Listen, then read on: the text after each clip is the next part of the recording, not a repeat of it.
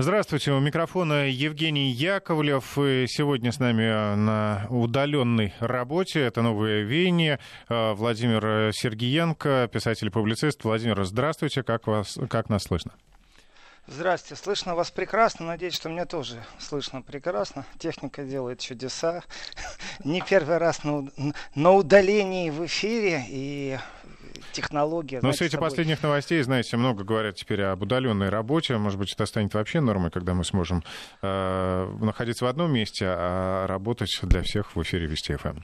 Евгений, ну давайте пусть не все работают, а избранные для Вести ФМ. А вот что касается особенностей работы на удалении, это, вы знаете, такое спецоборудование. И когда проходишь в аэропорту спецконтроль, то обязательно нужно эту сумку раскрыть, показать, что это, объяснить, что это, потому что прибор непонятный, и сотрудники безопасности аэропорта э, такое никогда не видели.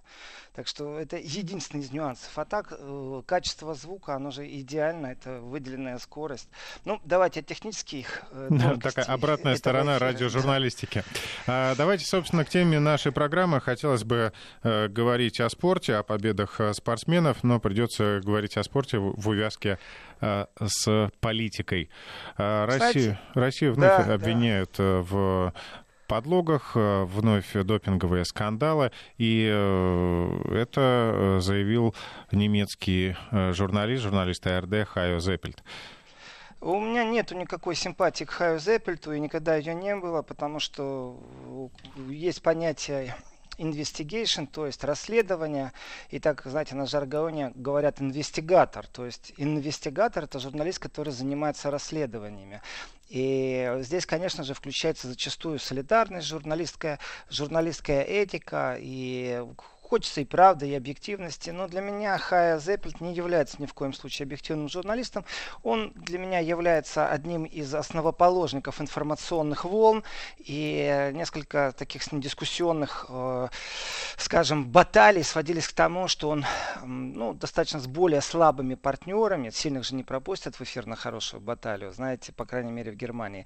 И он клеймит, и, ну, скажем так, когда уже есть у журналиста имя и и ему присылают, как человеку с именем, определенные данные, знают, что он сможет добраться до топ-СМИ, опубликуют это все понятно, это хорошо. Потом вот эти информационные волны, документальные фильмы, э, особый, особый интерес Германии к скандалам с допингом.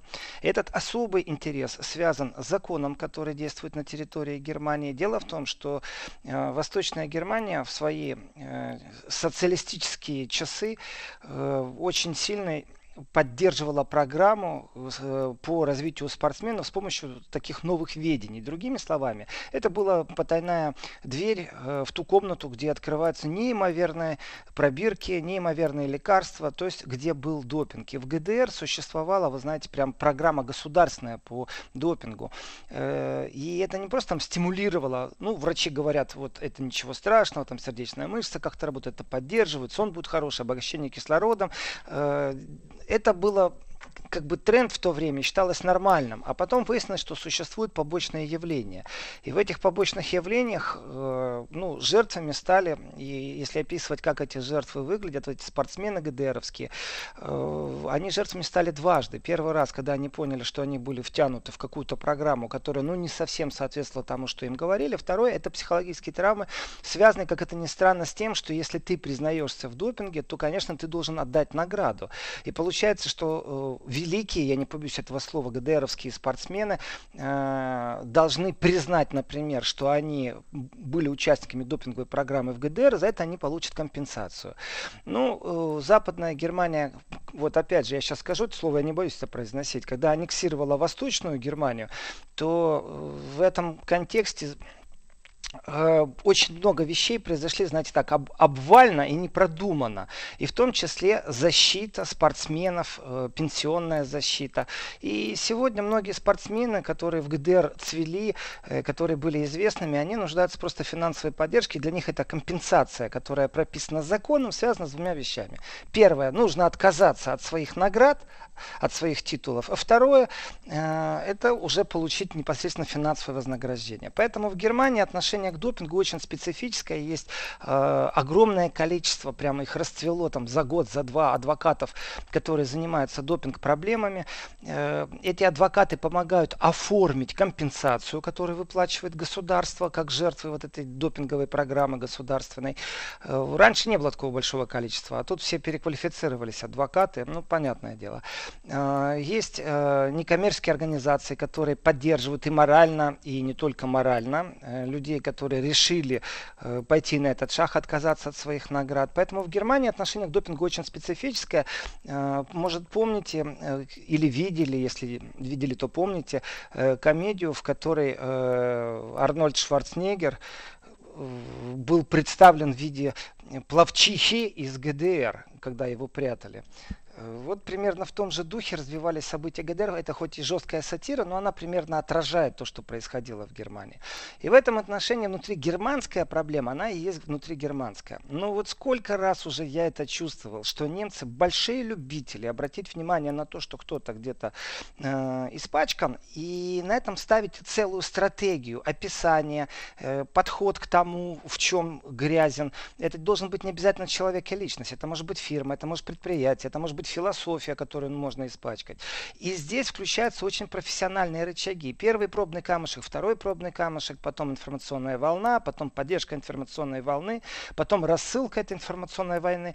И дальше, вот после всех этих осторожных шагов, мы видим э, реакцию уже общественности. Она тоже формирует свое пространство из э, СМИ, из информационного поля. И то, что российскую сборную к Олимпиаде не допустили, я считаю, что это изначально было спланировано странная вещь, я от этого мнения не откажусь. И к этому приложил руку э, никто иной, как Хая Зеппельт. И почему я его недолюбливаю? Да очень просто. Я его недолюбливаю, потому что э, он клеймил, у него не было доказательств, но он там говорил, да, да разве не, вы не понимаете, это же ФСБ стоит за всем этим. Э, ни одного доказательства он так и не предоставил, что это ФСБ стоит за этим. Э, но мнение и вот этот вот ангажемент, вот эта харизма, которая включалась у него, что это само собой разумеется, она играла, конечно, свою роль. Э, потом вы помните, его не хотели впускать в Россию, когда был чемпионат мира по футболу, потом вдруг уступили. Но уж если э, нет эффективной оценки деятельности человека с точки зрения объективной журналистики или журналистских расследований, то давайте поговорим о том, что э, ну, можно дать оценку его деятельности с точки зрения пропаганды. Если это пропаганда здорового образа жизни, я двумя руками за. Если это пропаганда направлена непосредственно по целевому и без фактов, то я однозначно однозначно двумя руками против. Соответственно, виза или не виза, аккредитация или не аккредитация, туристическая виза сколько угодно, а аккредитация нет. Почему? Потому что этот человек не совсем э, объективен в журналистике. Но нету органа, который взял бы на себя решение и четко фиксировал. Вот это против России, вот это не объективно. И если нуждается журналист в каких-то шагах, которые э, ну, выведут, скажем, на чистую воду какую-то скрытую историю, то я думаю, у него будет огромное количество союзников. И известны истории, когда журналисты внедрялись, например, история, когда э, вдруг ни с того ни с сего, э, скажем так, не войска НАТО, а американцы э, вместе с немцами на территории Германии проводили учения, и нужен был набор статистов, которые говорят по-русски. Ну, уже из, изначально очень странная история. Зачем русские, русскоговорящие статисты должны принимать участие в учениях. Они там изображают из себя библиотекарей, продавцов магазинов. И что, получается, патрулирование на русскоговорящих улицах э, тренируют или как? Вот происходит внедрение журналиста, который никому не говорит, что он по аккредитации, потому что это невозможно. Э, там даже подписку давали, что э, вы не имеете отношения к СМИ, а если имеете, ну, там можно считаться с тем, что будут какие-то штрафные санкции. Но ведь это так интересно, это интересно нам, поэтому с точки зрения журналистских расследований, конечно, во мне солидарность есть. Но когда это начинается такой, знаете, ну, не просто там пощечину дали, э, такое бывает, ну, занесло, ну, свое личное мнение сказал. А когда начинается уже непосредственно имиджевое уничтожение, клеймение, это уже не стандарты журналистики. И вот еще раз, к сожалению, нету органа, не, э, особенно вот, знаете, такого межгосударственного органа, где бы сели там редактора, я не знаю, ну, люди, которым можно доверить мнение, решение или договориться, по крайней мере, без личности, но по какой-то системе, в каком случае вот здесь вот э, соответствует стандартам журналистики там на 100%, здесь на 80%, а здесь, извините меня, это уже пошло клеймение и пропаганда, то люди, которые вот по каким-то таким оценкам попадают в черные списки, они не получают аккредитацию на свою журналистскую деятельность. Это не значит, что он как турист не может приехать. Э, а что такое отсутствие аккредитации? Это значит, что он не должен быть допущен на определенные мероприятия, он не имеет права задавать какие-то вопросы. Э, это не значит, что он с собой коллегу не возьмет, но тем не менее это определенные трудности в работе. И э, всегда, когда Хая Зеппельт говорит, я очень осторожно к этому отношусь, потому что вот именно манера разговора, она сводилась к тому, что вы молодой человек там или вы молодая барышня, да вы просто идиот, если вы не понимаете, что за всем этим ФСБ стоит. Мне не нравится такой подход, я хочу иметь факты. Дадите факты. Если у вас нет фактов, мы даже готовы с вами сотрудничать, мы готовы вам помогать, потому что в Германии они все воспитаны, э, потому что очень все просто. Э, можно обратиться в суд, и в течение там, трех дней будет принято решение, по которому есть такая процедура, по которой э, просто обязует СМИ, обязует суд, обязует, например, удалить это сообщение до такого уже крупного заседания суда, потому что у суда нет в течение трех дней возможности ознакомиться с материалом и приступить к прениям сторон, поэтому просто вначале должны изъять. Дальше есть попытка там до судебного э, разбирательства э, прийти к соглашению. Если нет, то конец истории, как правило, очень простой. Либо тот же материал уже и, из архива забран, либо он еще раз появляется, но те места, которые вы оспариваете, замазаны черным. Главное, чтобы их не было в архиве. Это процессуальные вещи. И тоже зачастую обидно, что когда начинается клеймение, где есть грань между пропагандой и непонятно фактами, которые преподносятся как правда, которые можно оспорить, что нету э, тех э, инструментов, ну то есть нету организации, нету личностей, которые бы в Европе подавали в суд в таких случаях. Потому что это дорогое удовольствие. Адвокаты дорогое удовольствие, все дорогое удовольствие. Э, вы проиграете суд, тоже дорогое удовольствие суд оплатить. И ну, на общественных плечах здесь долго не поездишь и мое объективное мнение, оно на самом деле совсем не объективное, это субъективное мнение. Объективное, это если суд примет решение. Это если будет какой-то стандарт по оценке деятельности. В принципе, теперь уже это вот от хая запельтой атмосфере к новым данным, потому что изначально э, информация была, что Московскую антидопинговую лабораторию подозревают э, манипуляции очередной раз. И об этом так преподносится, что об этом сообщил Хая Зеппель. Ну, я как-то в штыки все это воспринял, но на самом деле все достаточно печально. Дело в том, что будет э, заседание. Заседание пройдет в Токио, э, и есть большая вероятность того, что там будут озвучены определенные вещи, которые связаны с Россией. Это уже подтверждает и Телеграф, и журналисты агентства Associated Press. В принципе, э, э, не доказательство, а по крайней мере будет озвучено, что у них есть на руках, какие претензии, какие вопросы. И э, самое неприятное это то, что опять Россию могут исключить из Олимпийских игр 2020. Это самое неприятное. Но это процессы, это понятно, это борьба, это имиджевая борьба, это борьба фактов, это борьба аргументов. И э, здесь есть разные стороны, и в том числе эти стороны в информационной войне, конечно же, иногда манипулируют фактами и ну, дают какую-то эмоциональную оценку там, где нужно идти, снова говорю, слово по фактам. Есть пробирки, нету пробирки, дали пробирки, привезли правильное оборудование, привезли неправильное оборудование. То есть озвучьте две стороны, перестаньте клеймить. И э, уже просочилась информация, об этом тоже сообщают, что системных злоупотреблений э, со стороны э, государства вообще никаких доказательств не существует на то, что государство вмешивалось в эту программу. То есть, что под контролем государства идет какая-то допинговая программа, где спортсменов в России э, подсаживают, как когда-то в ГДР. Поэтому, опять же, я критически отношусь э, к журналистам, таким как Хайя Зеппельт, но достаточно сильно переживаю, как же это будет происходить, потому что второй раз проходить полностью э, весь цикл борьбы с Олимпийским комитетом, который насколько состоит, вот если его посмотреть, сколько там людей в этом Олимпийском комитете непосредственно имеют паспорта э, объединенных западных сил. И вот здесь вот мне часто говорят, что как вы можете культуру и спорт смешивать э, с политикой. Причем тут НАТО, причем тут коллективный Запад. Э, да ни при чем, на самом деле. Если вы этого не видите, уважаемые спрашивающие, то я вам отвечу, это очень просто, потому что объединенный Запад и страны НАТО живут в определенном информационном поле. И так получается, что это информационное поле очень часто не совпадает с нашим информационным полем. Если бы эти поля пересекались, тогда можно говорить о том, что в дискуссии, в диалоге рождается, по крайней мере, попытка найти истину или правду. И разницы нету, говорим мы о э, бомбардировках в Сирии, о белых касках, э, говорим мы о желтых жилетах во Франции, о чем бы мы ни говорили, получается так, что у нас две правды. И от этих правд истине не, не легче. Так что завтра мы узнаем больше, и э, то, что мы узнаем, скорее всего, опять будет иметь вот такую определенную э, направленность. И цель у некоторых будет не бороться на самом деле с допингом в России. Вот здесь вот очень разные вещи. Одно дело борьба с допингом, и здесь много кто поддержит, в том числе и российские журналисты, российские функционеры, российские чиновники, спортивные чиновники, спортивные функционеры. И совсем другая вещь – это попытка э, не вместе бороться с какими-то злоупотреблениями э, среди спортсменов, а попробовать наказать очередной раз политические России. Вот эти две вещи нужно различать. Э, к сожалению, в прошлый раз это вот настоящий же бой, можно так сказать, был. И один из инициаторов этого боя, это было телевидение Германии, в том числе Хайо Зеппельт. И я вижу в этом системный, конечно же, подход, системное распространение информации. И это идет всегда по таким наработанным шинам. То есть не то, что паровоз на парах стоит и не знает, куда ехать.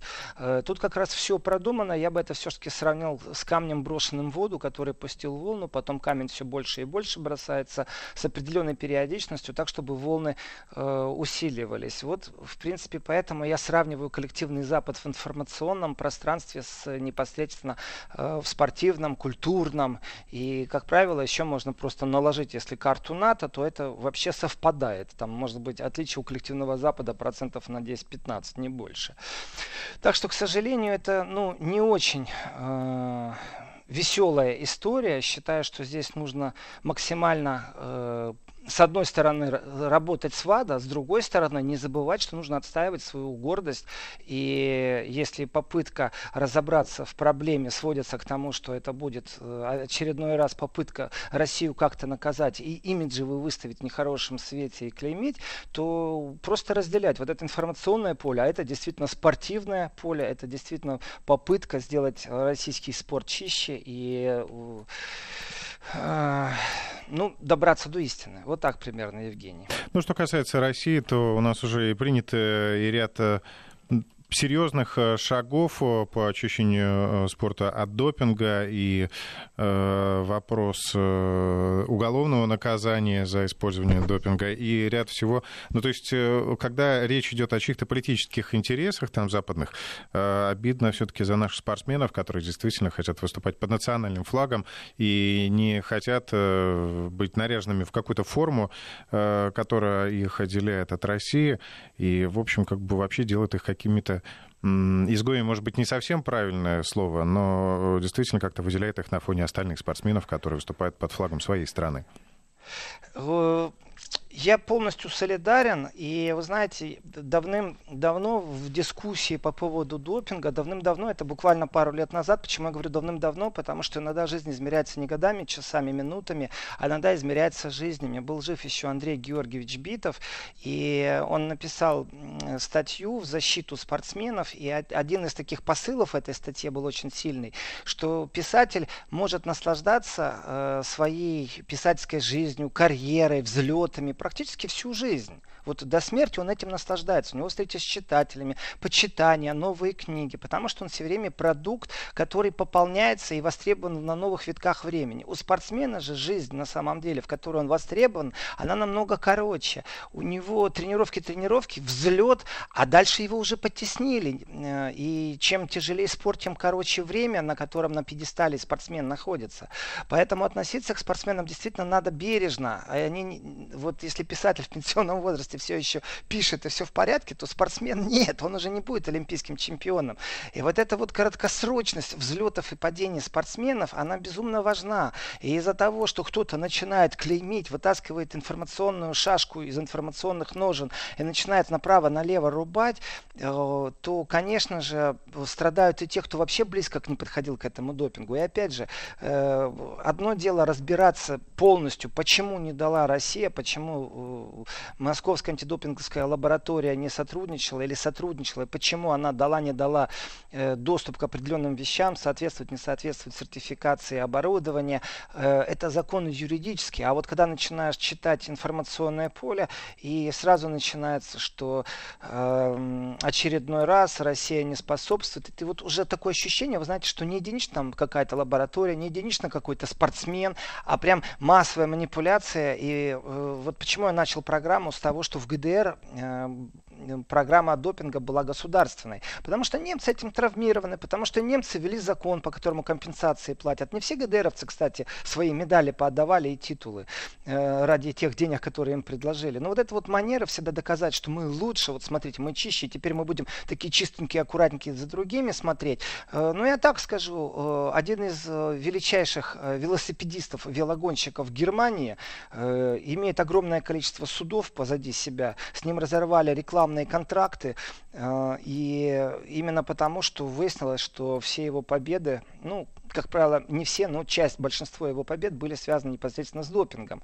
Э, об этом поговорили раз-два и забыли. Да, это было как информационный всплеск на уровне, э, там, я не знаю, ну, одной недели максимум. Это а давайте тогда это... отстраним Олимпийский комитет Германии. Да, да, да, но информационное поле, вот понимаете, вокруг одного и того же танцуем.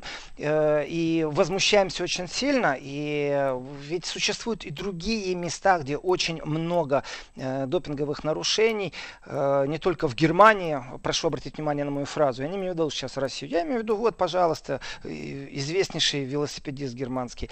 Я специально не называю имя, понимаете, потому что вот как раз в Германии с судами бывшие велосипедисты очень легко и в суд подадут, поэтому кому очень интересно имя и фамилию, а также разорванные контракты. У него были огромнейшие контракты, все-таки он очень титулованный.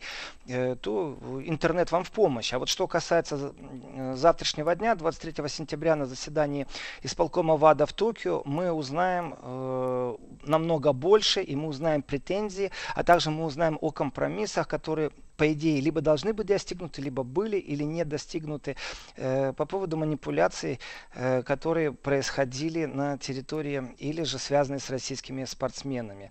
Все это имеет очередной раз, и говорить надо уже об этом, имеет очередной раз, об этом говорить надо сейчас, имеет очередной раз направленность, это э, Россия, и не допустить Россию к 2020 году в Олимпийских игр.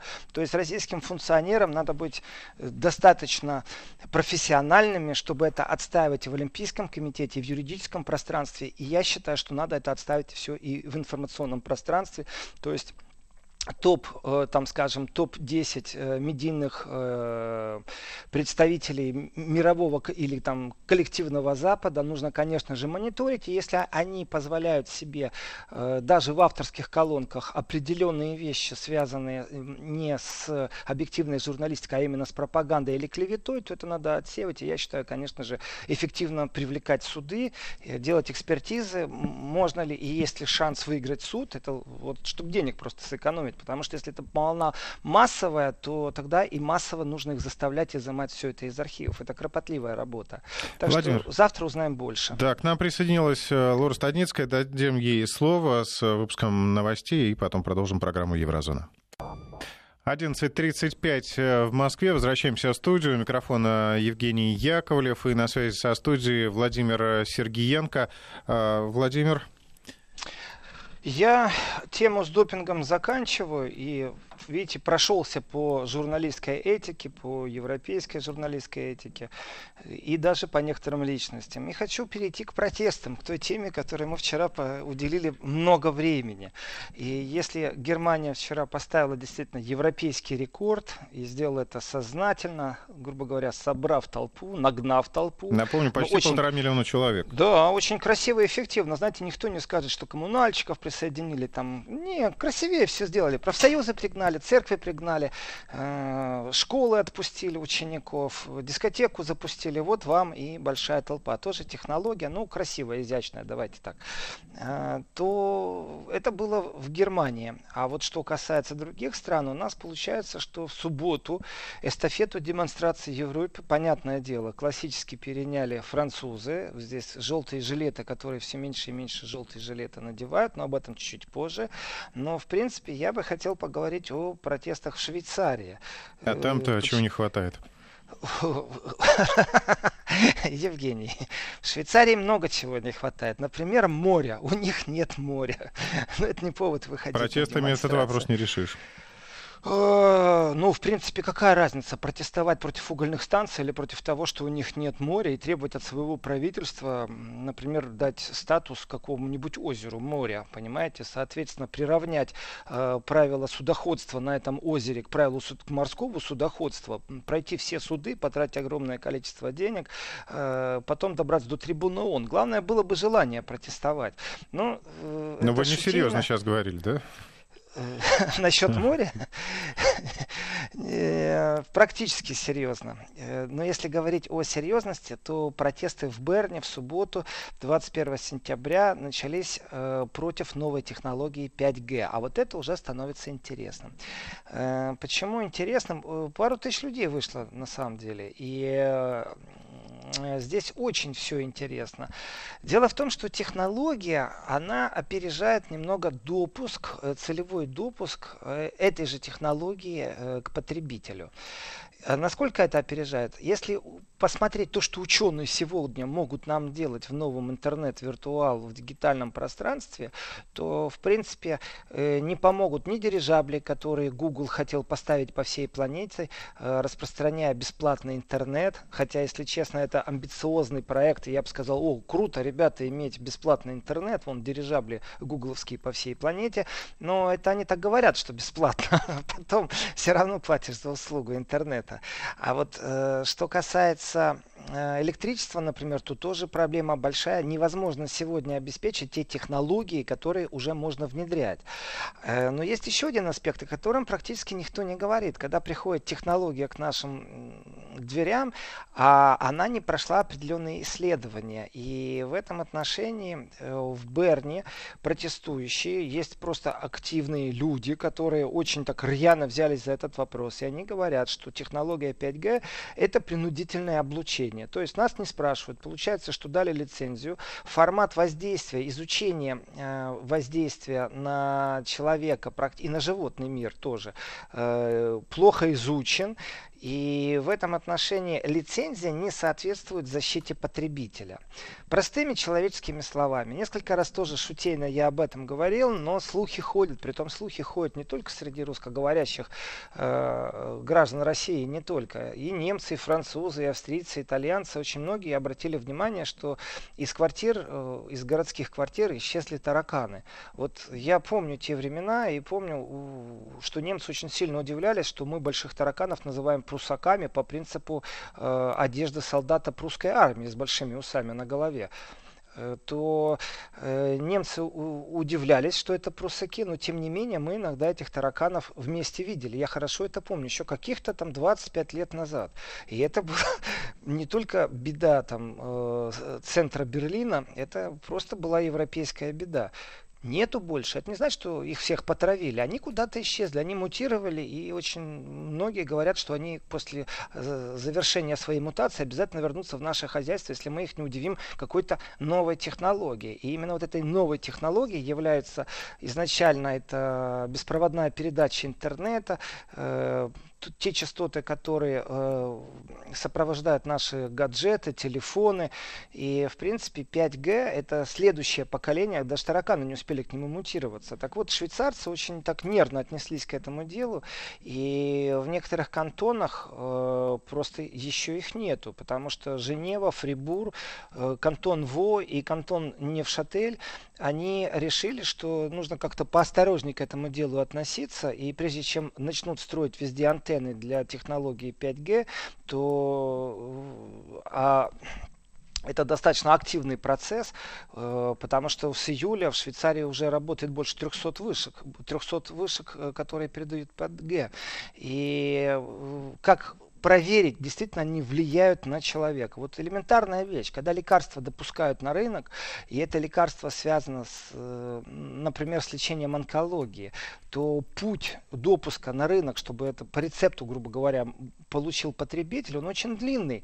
В этом пути э, нужно опробовать э, там на грызунах, потом на человекоподобных обезьянах, потом на тех людях, которые э, дали добро. И это вопросы финансирования зачастую. Э, не каждый даст добро, чтобы на нем испытывали э, лекарства нового поколения. У этого человека еще должно быть э, определенный диагноз, э, чтобы это произвести. И здесь очень такая тяжелая, печальная вещь, потому что другим людям должны в этот момент давать плацебо э, и смотреть, какой эффект будет, если разница между плацебо и вот этим вот новым лекарством. То есть путь в их прохода лекарства на рынок очень тяжелый. И если стиральная машинка меня не раздражает, то оборудование 5G действительно, если оно в телефоне, я это подношу к своему мозгу, к своей голове. Я действительно думаю об этом. А кто вместо меня перепроверил, правда это или неправда? У нас э, от слуха слухов э, к неслухам один шаг. И в этом отношении, конечно же, э, провести полное тестирование, это надо найти людей, которые добро дадут. Это надо человека подобным обезьянам, э, я не знаю, как это делать, привязать эти мобильные телефоны, чтобы они разговаривали, смотреть на изменения мозга, делать компьютерную томографию мозга. Вот я понятия не имею. И я не хочу иметь понятия в некоторых вещах. Мне достаточно будет, если государство этим займется и будет исследование. Но государство просто выдает лицензию зачастую. А вот люди решили э, в Швейцарии, что это не очень правильно, поэтому новые технологии могут воздействовать на здоровье человека. Этот вопрос надо исследовать, потому что Всемирная организация здравоохранения, она проводит, между прочим, оценку для риска от воздействия радиочастотных полей. Так что этот вопрос поднимается даже на таком большом уровне, как Всемирная организация здравоохранения. И в 2018 году правительство Швейцарии тоже назначило группу экспертов, которые должны изучить риски, связанные с внедрением 5G. Соответственно, э, информации нет. И люди, которые против э, жить в безинформационном поле, они вышли на улицу. И в этом отношении, конечно же, Швейцария, ну, скажем так, немного удивила. Но я считаю, что это действительно законодательство мод. А с другой стороны, знаете, всем хочется бастовать. Но, наверное, зеленая повестка швейцарцев точно не устраивает, чтобы выходить на улицу и бастовать за то, чтобы электромобили ездили, а не дизельный транспорт. И чтобы не самолеты летали, а ездили все на железной дороге. Поэтому я считаю, их э, демонстрация очень очень даже хороша, почему бы и нет. Владимир, помните, и... мы с вами вчера неоднократно повторили фразу, что люди бесятся с жиру. А, может быть, действительно здесь применимо и протестам Швейцарии. То есть э, хватит уже, нужно остановить прогресс. Есть ему предел, есть предел скорости передачи данных и, например, количеству лезвий в мужских э, бритвах. Хватит, прекращайте развиваться и давайте пересядем с самолета на поезд. А, в этом месте мы должны с вами на секундочку прерваться. У нас э, техническая пауза и буквально через несколько секунд продолжим.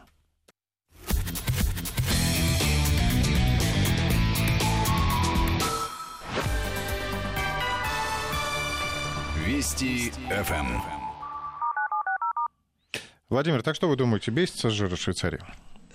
Евгений, э, вот честно говоря, швейцарцы такие же, как и мы, знаете, есть хорошие, есть плохие, есть негодяи, а есть люди, которые помогают другим людям. То есть мы же разные. И, кстати, кстати, там да, есть, э, да, есть вот предложение отказаться от 5G, э, там озвучивается, и больше использовать оптоволоконную связь. Ну, она еще не до сих пор, до сих пор не полностью воспользовались всеми ее преимуществами. Может быть, производитель производители оптоволоконного кабеля Э, не производитель, скажем, не производитель, Евгений, вот здесь вы затронули тему, которая уже меня сильно интересует. Опять же, мы э, зачастую вспоминаем теорию заговора, с ней очень легко объяснить определенные вещи. Нет, не производитель оптового волокна, а собственник оптового волокна, те, кто проложил уже эти кабеля. Я знаю, что инвестиции, которые полугосударственные компании делали во многих странах Европы, они просто были зашкаливающие, когда прокладывали оптоволокно. Практически все крупные города э, не только там центр, а именно вот полностью каждое домохозяйство снабжено оптовым волокном, которое не нужно. Получается, что миллионные, миллиардные инвестиции, и не только, я думаю, это в Европе произошло, они не востребованы, и в связи с тем, что 5G будет передавать такое же количество а, объема информации за такое же время, то, в принципе, можно забыть про эти оптоволоконные кабеля.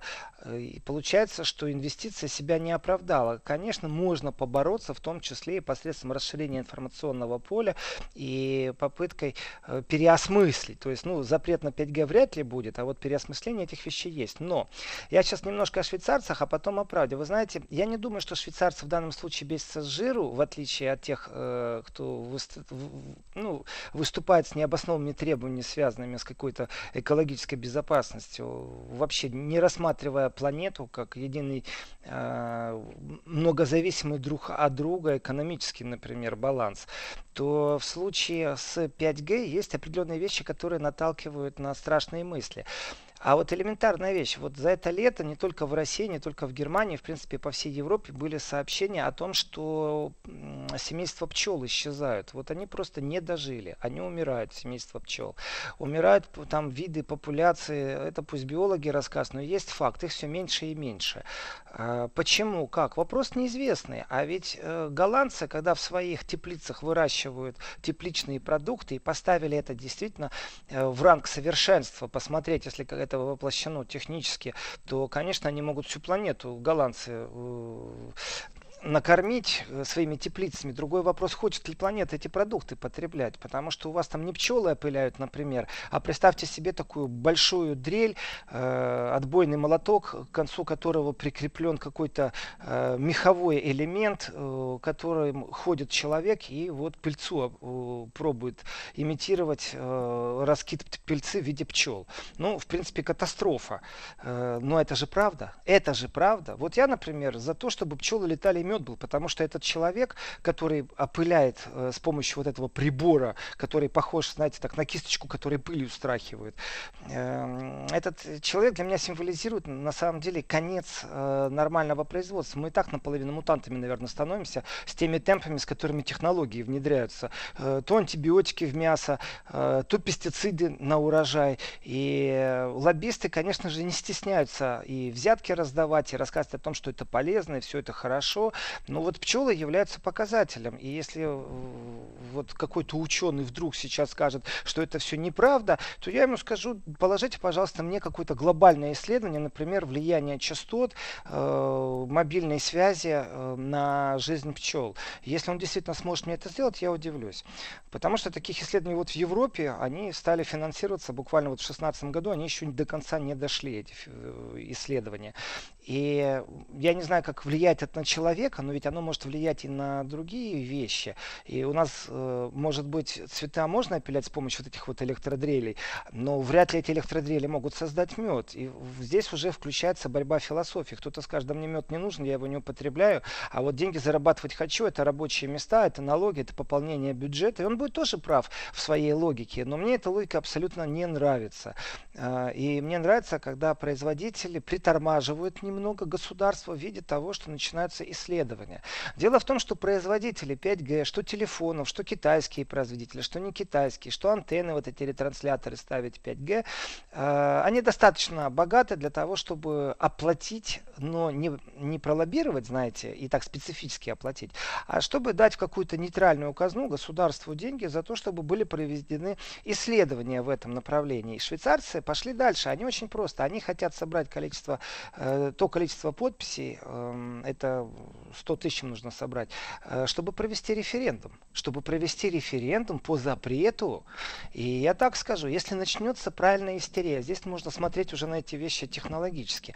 Если начнется правильная истерия, если разогреть это все СМИ, если это все сделать по технологии э, пятничных э, демонстрации в Германии в поддержку экологической э, будущего планеты, то в принципе можно собрать референдум, в том числе взять немного денег. Вот здесь, Евгений, возвращаясь к вашей мысли по поводу производителей оптоволокна, а также тех, кто находится э, в состоянии монополии на оптоволокновом рынке, то, конечно, можно профинансировать и, по крайней мере, если не заморозить полностью внедрение 5G, но э, притормозить хотя бы на пару лет. Это бизнес, это борьба бизнеса. Поэтому э, безвредной или вредным является, есть риски или нет риски.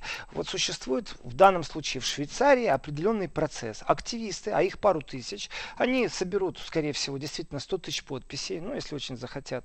А дальше будет проведен референдум. Референдум на мораторий новых технологий, но не в глобальном смысле слова, а чтобы новые технологии не допускали э, на рынок, пока э, не будет полностью выяснено, э, насколько они влияют на окружающую среду.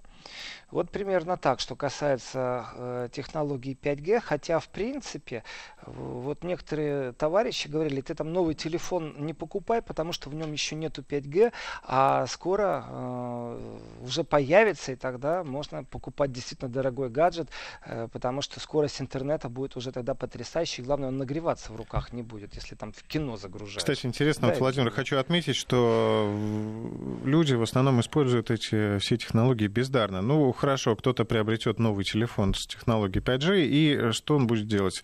А, смотреть, э, например, YouTube, какие-то ролики. Хорошо. Евгений, вы действительно не понимаете, или вы сейчас так пробуете меня разговорить на эту тему? Я, вас я вам объясню. А, нет, это я не то, что на, нет, я о другом, о том, что люди на самом деле все эти технологии используют крайне э, бездарно. Ну, ну я имею в виду рядовой пользователь. Э, дело в том, что, Евгений, все правильно, но дело в том, что эта технология, она больше не на рядового потребителя, вот как мы с вами, она все-таки для поставщиков услуг. Конечно. Э, и в этом отношении им нужны потоки данных, которые нужно обрабатывать, э, перерабатывать сохранять, охранять. И в этом отношении, помните, мы говорили о том, что э, разговаривая вслух о свадьбе, вдруг ни с того ни с сего телефон вытащил свадебные фотографии. То есть, э, если я правильно помню, это все-таки директор института Курчатова объяснял, что голосовой приказ, когда вы, вот вы знаете, есть такое понятие голосовой приказ, его там и Google, и Яндекс имеет, э, когда вы говорите там «Здрасте, позвоните Виталию», например, э, ну, ваш голос телефон услышал, дальше отправил по интернету, дальше это было опознано, распознано, пришел сигнал к вам назад, высветился номер, вы говорите «да, позвонить». И телефон опять же отправляет это куда-то на э, какие-то сервера, возвращается назад эта информация и пошел звонок. Все то же самое вы можете сделать нажатием пальцев. Открыли телефонную книгу, набрали номер и звонок пошел. Так вот то, что вы отдали голосовую команду, это примерно столько же энергии уходит, как вскипятить 2 литра воды. Э, поэтому, э, когда голос телефона познал, а потом фотографию или какую-то рекламу выдал, это говорит о том, что он в фоновом режиме полностью сканирует информацию, которая есть в окружающем мире, в том числе и голосовую, отправляет куда-то на эти сервера. Там эти роботы все обрабатывают. Потом возвращают нам назад на наш же гаджет уже в виде телефона. Но ведь сервера стоят, работают, и они потребляют электроэнергию. И вскипятить 2 литра воды, вы знаете, это достаточно много, если посмотреть, сколько людей дают голосовые команды или пользуются мобильными телефонами. И здесь даже без иронии можно сказать э, о том, что любая технология, она да, действительно, нам, рядовым потребителям, на уровне поиграть, посмотреть, связаться, но на уровне поставщиков услуг, то здесь идет очень сильная борьба, о которой мы мало знаем, которую мы не видим, но эта борьба очень сильная не только за базу данных, кто там имеет там 500 тысяч адресов, знаете, кому рекламу разослать. О, нет. Э, здесь борьба идет, например, за создание роботов, которые опознают наш разговор и нам предлагают определенные услуги. Э, в этом отношении, опять же, могу привести пример. Сидели, разговаривали о новых машинах, новых моделях э, машин, какие существуют на рынке, что вот там есть, знаете, устаревшие модели, новые модели, там, вот что-то такое, просто вот разговор такой живой был. И вдруг ни с того ни с сего, теперь у меня постоянно на Фейсбуке выпрыгивает реклама, позвоните по такому-то адресу, новая такая машина, новая другая машина, э, запишитесь на прием. Вопрос, я что, просил, чтобы мне это предлагали? Нет, не просил. Разговор был просто об автомобилях. И у меня, к сожалению, нету функции отключить как-то э, вот эту шпионскую деятельность современных гаджетов. А вот им как раз 5G очень даже нужно, потому что вас не просто слушает там АНБ, ЦРУ и еще пару спецслужб. Э, это не я сказал, кстати, это сказал э, все-таки э, человек, который работал в системе, убежал и выпустил книгу, которая об этом рассказывает. Кстати, он сказал, что не надо пользоваться WhatsApp и Телеграмом. Это Сноуден говорит. Так вот, они действительно слушают, но теперь на рынке, и это в старые добрые времена слушала только там ЦРУ, АНБ. А сегодня слушают все, кому не лень, и Google, и Facebook, и другие поставщики услуг просто могут купить вот этих роботов, которые запускаются. Владимир? Нам, и да, им всем нужно 5G. Нужно прерываться. Кстати, хочу сказать, что для прослушивания радио Вести FM нужно купить просто самый банальный приемник, и совсем не надо 5G. Прервемся, а после новостей вернемся в студию.